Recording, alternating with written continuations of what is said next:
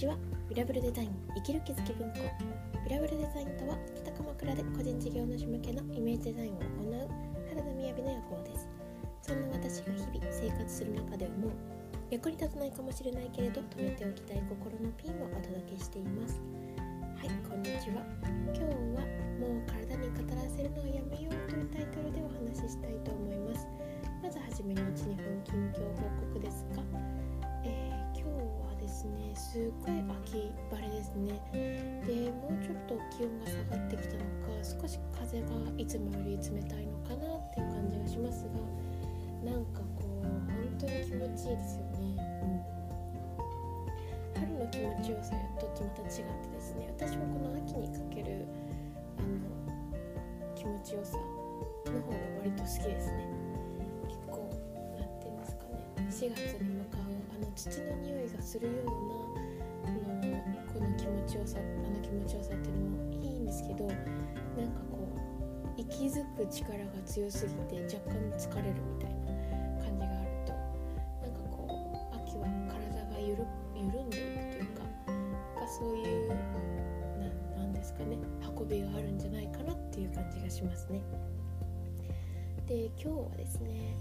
えーと、タイトルに挙げていたのがもう体に語らせるのはやめようというタイトルなんですけども、えーとですね、まあ、これは何かというと、あの私が私がこの音声配信に興味を持ったのはボイシーというところで音声を聞いていたからなんですね。なんで割とやっぱそこの日課っていうのは今も残っていて、音声聞いているんですけれど、で、とある方のですね、音声でですね、あのその方が、えー、肺がんのステージフォーだっていうことが分かったっていうのがあったんですよ。で、そのもちろんその本人がお話しされていて、で、そんな暗い感じではなくってですね、なんかすごい、いや本当に他人事なのかな、他人事ではないんですけど、えあ、あ、この方がっていう感じの、まあ、そのぐらいあもう、ね、治すっていうことを決めて、で、まあ、むしろこのことがあったっていうことが本当にこれから変化していくきっかけになるんじゃないかなみたいな風に言ってたんですよね。で、まあ、それを聞いてですね、そのこと自体すごくあ大切だなっていう、こう命っていうのは当たり前に毎日続くものっていうこと思ったんですよね。その方もあの体の不調がありながら、でも病院に行ってそれが本当にがんだ、がんかもしれないみたいなことが分かって検査入院してからはまだいっしゅうかんなんですよね。でもテレビとかにも出演したりするかような方だったので、まあ、スケジュールもすごく大幅に変更してっていうことだったようなんですけども、うん、なんかそれを聞いた時に、じゃあ私はどういうふうに思ったのかっていうことなんですが、あのもしね、それがじゃあ自分だってなった時にどう思うかなって思ったらですね、あ、やっぱりって思っちゃう私がいるって思って気づいたんですよ。いや、これは激白ですけども、あの思考の学校っていうところで私は認定講師の活動をしていますけれど、あのここではですね、思考が現実化するということで、えー、お話をしているんですよね。で、そういった時に本当は丸々したいのにバツバツになっちゃう、そのバツバツってどうしてどうしてなのかなっていうことを見ていく講座なんですけども、あの、まあ、そこでですね、例えばじゃあ、まあ、まさに病気とかなんて、あのなんていうんですかね、病気とかも自分が望まない形であることが、まあ、ほぼそうだと思うんですよ。でもえー、それでじゃあ、じゃあこの病気になったから自分のどんな思考がそうさせたんですかっていう質問とかよくいただくんですけども、あの一番大切なのはですね、それが分かった時に自分が一番初めにどう思ったかがすごく重要なんですよ。なので、例えばですね、なんだろうな、なんだろう、お金どうしようとか思うとか、まあ、なんかその人なりにこう思うことがきっとあると思うんですね。一番最初にその一番最初にどう思ったかっていうのがあの重要で、そこを見ていこうっていうふうになっていくんですね。で、今日は私はまあ朝の作業というかお掃除とかちょっとバーってしながら聞きながら聞いていたんですけど、自分のイメージの中で私が聞くとしたらどう思ったかなってパッと思うと、まあ、ちょっとやっぱりと思ったところがあったんですよ。でそれってどういうメッセージかなって思うと、タイトルにもあるように体に語らせるのはやめようということはですね、まあ、やっぱり少し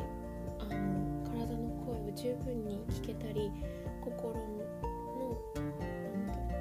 自由を十分に聞けるほど余裕がある状態じゃないことが時にあるんじゃないかなっていうことですね。で、なんていうんですかね、明日も生きれないほど悩んでいるとか、あの生きづらしいとかそういうことは全くなくて、どちらかというとめちゃくちゃ自由だと思うんですけど、でありがたくいろんな声をいただいていてそれが楽しくないっていうことはないんですけど、ただ多分まあ、一人でやっているっていう中で忙しさっていうところがあんまりブレーキと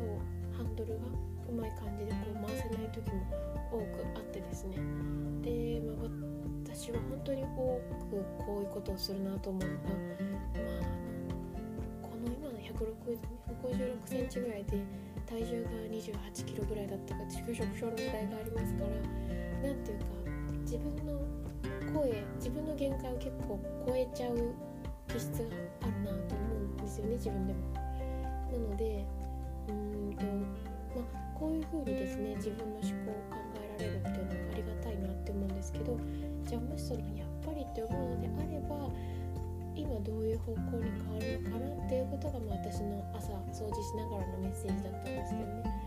でもちろんその方向には変わっているあの舵を切り始めてはいるんですけど、とはいえ今出てきた一番最初の思考っていうところが、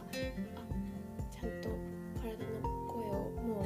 体に語らせる語らせるっていうことは何かというと、つまり症状としても表させるっていうことですね。自分が体がもう動けないぐらいにしてしまうっていうところまでしないで、言いたいことをこう掴んで、でその本当に行きたい方向に向けていけるといいのかなと思ったっていう話ですね。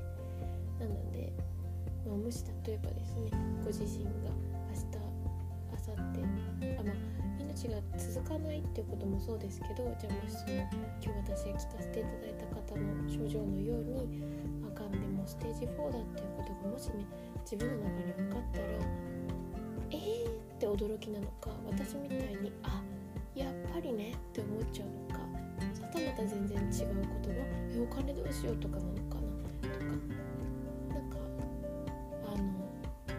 どんな風に思うのかなって私と一緒にまた考えていただいて、でなんかいちにちいちミリでも方向性をちょっとずつ、まあ、さらにいい方向にしていけるといいのかなと思います。なんかこういう話をすると私すごい推してるのかなと思われちゃったりするのかなとか、例えばじゃあ講師業とかしててこういう話していいんかいとか思うんですけど、最近思うのはあのベースとしてベースとして完璧じゃないから講師やってたり、まあ、あの発信してたりするかなと思うんですよね。それが到達できているから発信できるとか講師がやれるっていうことではなくって、みんな一緒に変わっていこうって一番こういうことに悩んでいたのが私だから、やっぱりこういうことしてるんだなっていうふうに思うんですよね。でよく、ね、あの飛行機で飛ぶ時も一度違うとアメリカに行く予定だったものがブラジルに行ってしまうとか、まあ、そういう話はしますけど、あの今いるところからさらに良くなっていく、さらに楽しくなんかワクワクしていくっていう方向に